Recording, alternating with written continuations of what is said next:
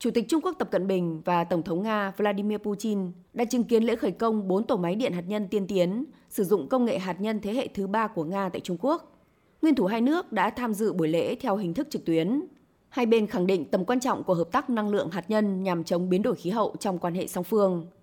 Phát biểu tại đây, ông Tập Cận Bình khẳng định hợp tác năng lượng luôn là lĩnh vực chiếm tỷ trọng lớn nhất, đạt nhiều kết quả nhất và phạm vi rộng nhất trong hợp tác thực chất giữa hai nước. Trong đó năng lượng hạt nhân là hướng hợp tác ưu tiên chiến lược của sự hợp tác này.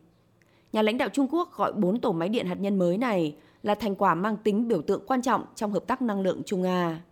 Tổng thống Nga Putin khẳng định, hợp tác sử dụng năng lượng hạt nhân vì mục đích hòa bình là một phần quan trọng trong mối quan hệ đối tác hợp tác chiến lược toàn diện giữa Nga và Trung Quốc trong thời kỳ mới.